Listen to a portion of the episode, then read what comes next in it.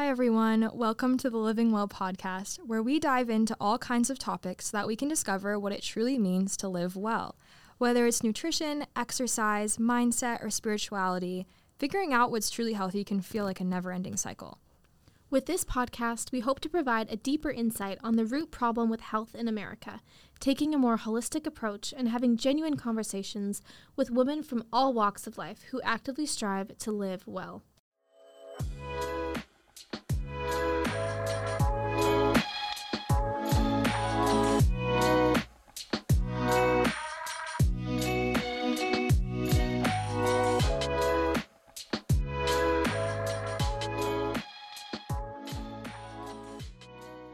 For our new listeners, my name is Michaela Lewicki. And my name is Francesca Dyke, and we are your hosts. We're so glad you can join us today. Feel free to grab a coffee, grab a snack, and sit down with your girlfriends because we're about to get into the nitty gritty. On today's episode, we will be interviewing a special guest and having a conversation about hormone health and fertility. We actually covered a lot in this conversation and decided to split this interview into two parts. So, this episode will be part one on hormone health, and then stay tuned next week for part two. All right, let's introduce our special guest. Ginny Noce is a registered nurse and certified FEMM instructor currently pursuing her master's degree in human nutrition and functional medicine. She's working full time in her private practice, the Women's Health RN, helping women restore their hormone health with a functional medicine lens through her one on one nutrition and lifestyle coaching program, the Hormone Academy. And we'll include links to her information in the show notes below. We are so lucky to have her here today, and we can't wait for you guys to listen to this episode.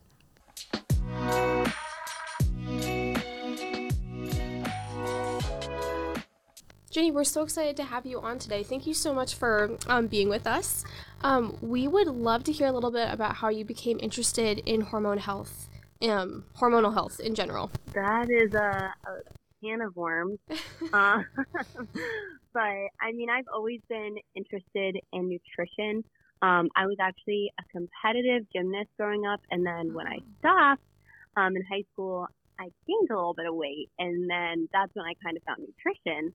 Um, and then um, through a series of events, I actually didn't um, really understand the connection be- between nutrition and hormones until um, in college um, I started having a lot of symptoms associated with hormonal imbalances, which at the time I had no idea which what that it was a hormonal imbalance until um, I started doing my own research. And long story short, I was ended up diagnosed with polycystic ovarian syndrome, which is one of the most common reproductive disorders, and um, was not offered a lot of treatment options. Um, and so that's when I started to just dive into the research of how nutrition and lifestyle impacts hormones, um, and just have been obsessed, to say the least, um, with that connection ever since. Wow, that is so interesting. Um, so can you share with us, or can you kind of give us an overview of the different hormones in women's bodies? Because I feel like like I started getting really interested in, interested in this a couple months ago, but I I wouldn't have been able to tell you like what the different hormones in our body yeah, even meant. So, would you be able to give us a brief overview of those and um, like their purpose in the woman's body? Yeah, so there are a lot of hormones in the body. So I assume you probably mean your reproductive hormones, mm-hmm. but to kind of give a little overview of how hormones work, um, it's called the hypothalamic pituitary ovarian axis. So you have hormones secreted from your hypothalamus, which then triggers your pituitary gland to trigger hormones. And those hormones from the pituitary gland talk to your ovaries to tell them to secrete different hormones. Mm-hmm. Um, and this actually works for different organs in your body. So you have the hypothalamic pituitary adrenal axis, the hypothalamic pituitary thyroid axis. So hormones are being secreted from all of those different organs every day, pretty much all day long. So when it comes to more of the, you know, typical woman's health, reproductive hormones, um, the main ones that people are talking about um, are estrogen and progesterone. Now, I talked about the hypothalamic pituitary axis. Now, the hormones that are secreted from there are called follicle stimulating hormone, FSH, and luteinizing hormone, and those largely play a role in causing the production of estrogen and progesterone from your ovaries. So, estrogen is responsible for building up your uterine lining, um, building up breast tissue. It's a proliferative hormone. Um, but you have hormone receptors for estrogen in every single organ and tissue in the body. So estrogen is not just going to act as a reproductive hormone to help stimulate ovulation to occur, but it actually is also needed for your brain um, and also for, especially for your bone health, um, which is why many women, once menopause happens and estrogen falls down, they have um, they're at increased risk, risk for osteoporosis. Um, now, progesterone is produced after ovulation, and it is responsible to maintain the uterine lining in preparation for pregnancy if that were to occur. Um, but again, just as estrogen, you have receptors for estrogen everywhere in your body. Same with progesterone. And one big thing about progesterone is that it acts um, on the GABA receptors in the brain to help produce relaxation. Um, also, it's an anti-inflammatory in the body, so supports healthy infl- inflammation levels, and it supports heart health. So those are kind of the main reproductive hormones. Um, your thyroid, just to give like a little blip, um, thyroid supports your metabolism and regulates your temperature in your body. And then your adrenal hormones, um, like cortisol and DHEA, are responsible for your stress response. Um, and then there's testosterone. Um, it's made in small amounts in the ovary as well, um, and responsible for muscle growth and development, and also supports a healthy libido in women. So that's kind of like a rundown of hormones. wow, that wow. was so informative. that's a lot of information. So, circling back to when you had discovered that you had that hormone imbalance, what were mm-hmm. like the signs or like symptoms that made you realize that you had um, was it polycystic ovarian syndrome? Is what you said? Yeah. So yeah, PCOS is the um, the shortened version. Okay. Um, and so with PCOS, um, for my my personal symptoms were irregular cycles. So I was having like 60 to 100 days long cycles. Um, wow. I was having cystic acne and um, as well as like bloating and anxiety. So those are my main symptoms. Other symptoms associated with polycystic ovarian syndrome can also be what's called hirsutism when you have it's when you have like hair growth um, that's not necessarily normal. So like dark hair growth, and that can be like on your chin. Um, and then um, another one could be hair loss as well. Um, so those are just some other signs of PCOS. Gotcha. So would you say now that you're able to like cure that, or is there a cure for it, or? So technically, because it's a syndrome, there's no tech cure. Um, more people are playing around with the word remission okay. um, because what happens in PCOS is androgens like testosterone and DHEA are elevated, and that's what causes all the symptoms. So, if so, technically in remission, if you've gotten your testosterone and DHEA down, you're having regular cycles, your hormones are balanced. So, um, you know, they say there's technically no necessarily cure because you're always going to be susceptible to it, but I would say it is possible to be in remission. I think that's a good word for it. Okay. Hmm. Nice. So, say a woman is experiencing irregular cycles. Um, I feel like a, a major symptom of that is if it's super long, or I've, I've also heard that your periods aren't supposed to be super painful. Um, so, I'd love to ask you a little bit more about that. Um, but what would be some of the hormone issues that, um, like, would that be, like, would an irregular cycle result from um, maybe improper nutrition or would it be a hormone imbalance like what would you like if a woman came to you and said that she's experiencing irregular cycles what would be your first um what would you what would you tell her to do first to start working on that yeah so it's definitely a loaded question but it really goes back to that i'm going to abbreviate it the H- hpo axis because if hormones aren't well, I'm going to back up even further. What are hormones? Hormones are chemical messengers in the body. They're simply always observing your body's environment say, is it a safe time to secrete whatever hormone it is? Is it the right time to secrete whatever hormone it is? And so hormones are responding to the environment of your body. So if you're having irregular cycles or signs of a hormone imbalance, the answer is not to just attack the hormones, but rather we need to think deeper and say, what is causing the signal to be off? Why does your body think it's a good idea to um, either not ovulate right now, so that's leading to long cycles. You know, what's what's blocking that signal? So um, everyone has a very different root cause on what's triggering their own hormonal imbalance. So part of what I do when I work with women is really taking a, a comprehensive health history because that's going to give us indication of what's going on. So, um, so when it comes to nutrition, the nutrition part, um, poor nutrition can lead to nutrient imbalances, so lack of nutrients, but it can also increase inflammation in the body. And when you have these two going on, this is going to tell the body, hey, it's not a safe time to have a baby right now because we have lots of inflammation and we don't have enough nutrients. So it blocks um, ovulation from occurring at the level of the brain. And then wow. that subsequently, then you don't have estrogen rising appropriately. And when estrogen doesn't rise appropriately, ovulation can occur in a healthy manner. And if ovulation doesn't occur, then progesterone can't be produced. So everything is a very long cascade of events. Um, and wow. that's why I hate when women are looking at blog posts. It's like, do this to increase your progesterone. Mm-hmm. But it's really not that simple. Um, we got to take a way more comprehensive approach. Wow. So it's very individualized. and so Wow. Um. So. yeah. Um. So, uh, if you, yeah. So I know that you focus a lot on like your diet and mineral intake. Um, mm-hmm. Could you give us a little bit of an overview on that and like, like I know it is individual for each woman and their cycle, but what would you very broadly tell women that they need to focus on in terms of diet and mineral intake to help so support their hormones?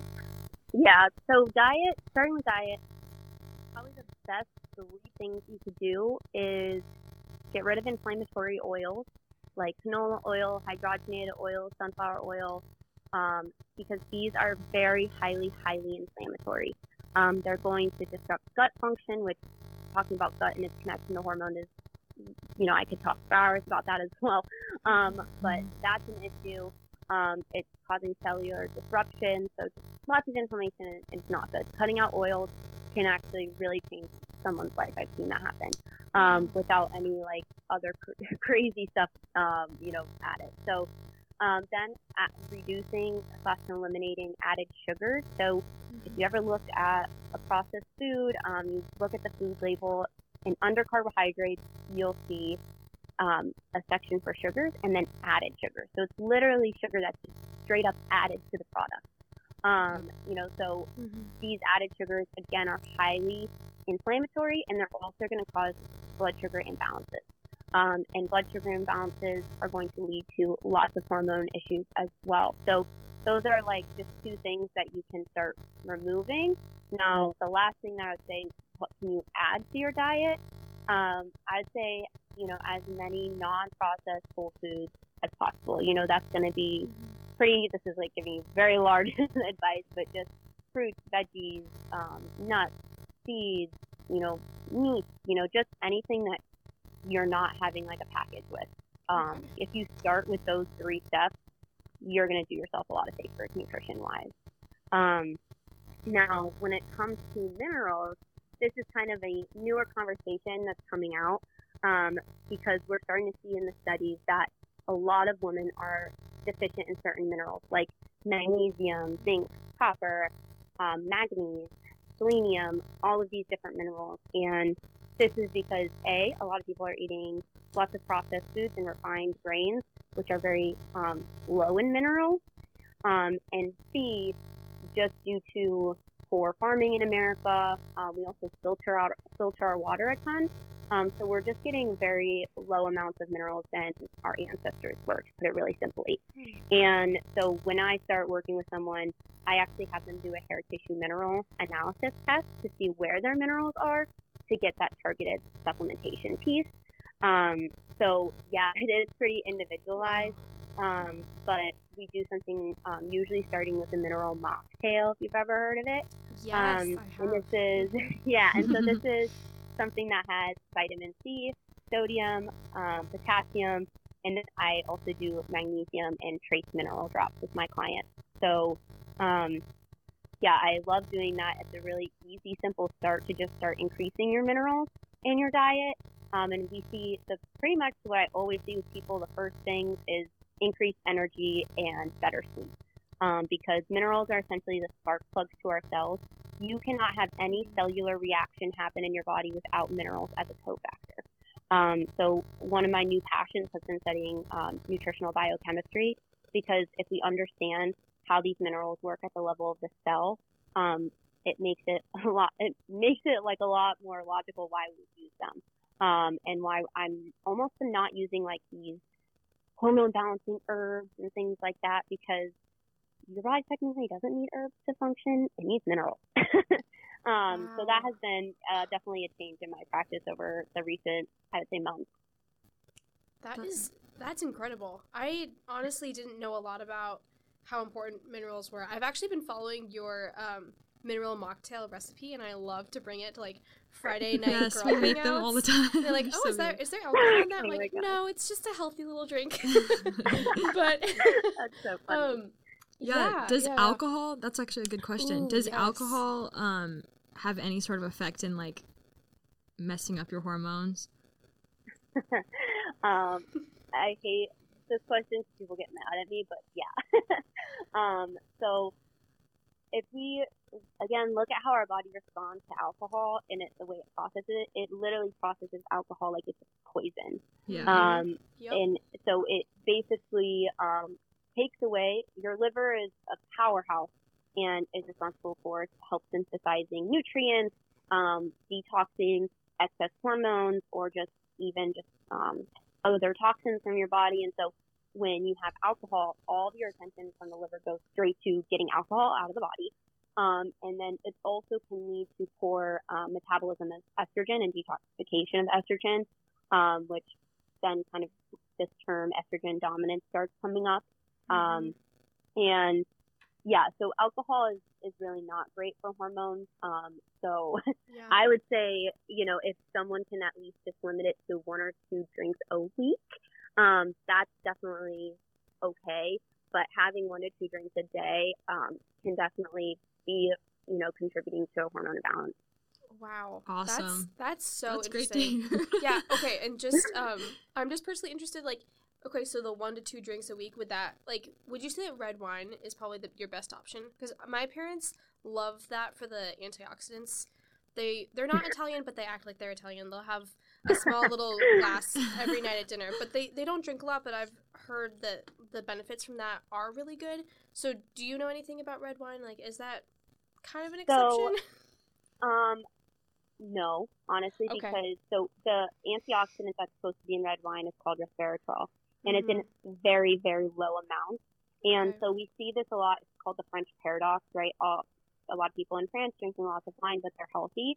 Um, or the Mediterranean diet, if you've ever heard of that, mm-hmm. Um, mm-hmm. they have red wine as their main source of, you know, alcohol. If they do have alcohol, um, and we really think we, as in the kind of nutrition world, is that these people are healthy in spite of their drinking red wine, and it's mm-hmm. due to their diet their whole diet that supports, you know, healthy overall function. And that way, when they do have those low amounts of wine, their body can process it well. So okay. I think it's more, personally, I think it's more that someone is healthy in spite of their drinking um, because of their lifestyle versus okay. that it's that red wine that's really making a big difference in their health. Um, so hmm you know, that I is think so interesting. If, so yeah, if I drink, I do do I do um, I do drink red wine, um, but I get more of an organic version that does not have sulfites because sulfites can um, lead to issues people, especially um, if they're sensitive to it. So that is my personal drink, okay. or uh, a cranberry vodka because cranberry helps support detoxification of the liver. So you know, oh, good uh, to, good try to, help my body out. Wow, so thank you. Vodka I love crayons that. and red wine. Is what we got. yeah, cranberry vodka, and I try to do it with like a little seltzer water. Mm-hmm. Um, so it's not For full hydration. of sugar.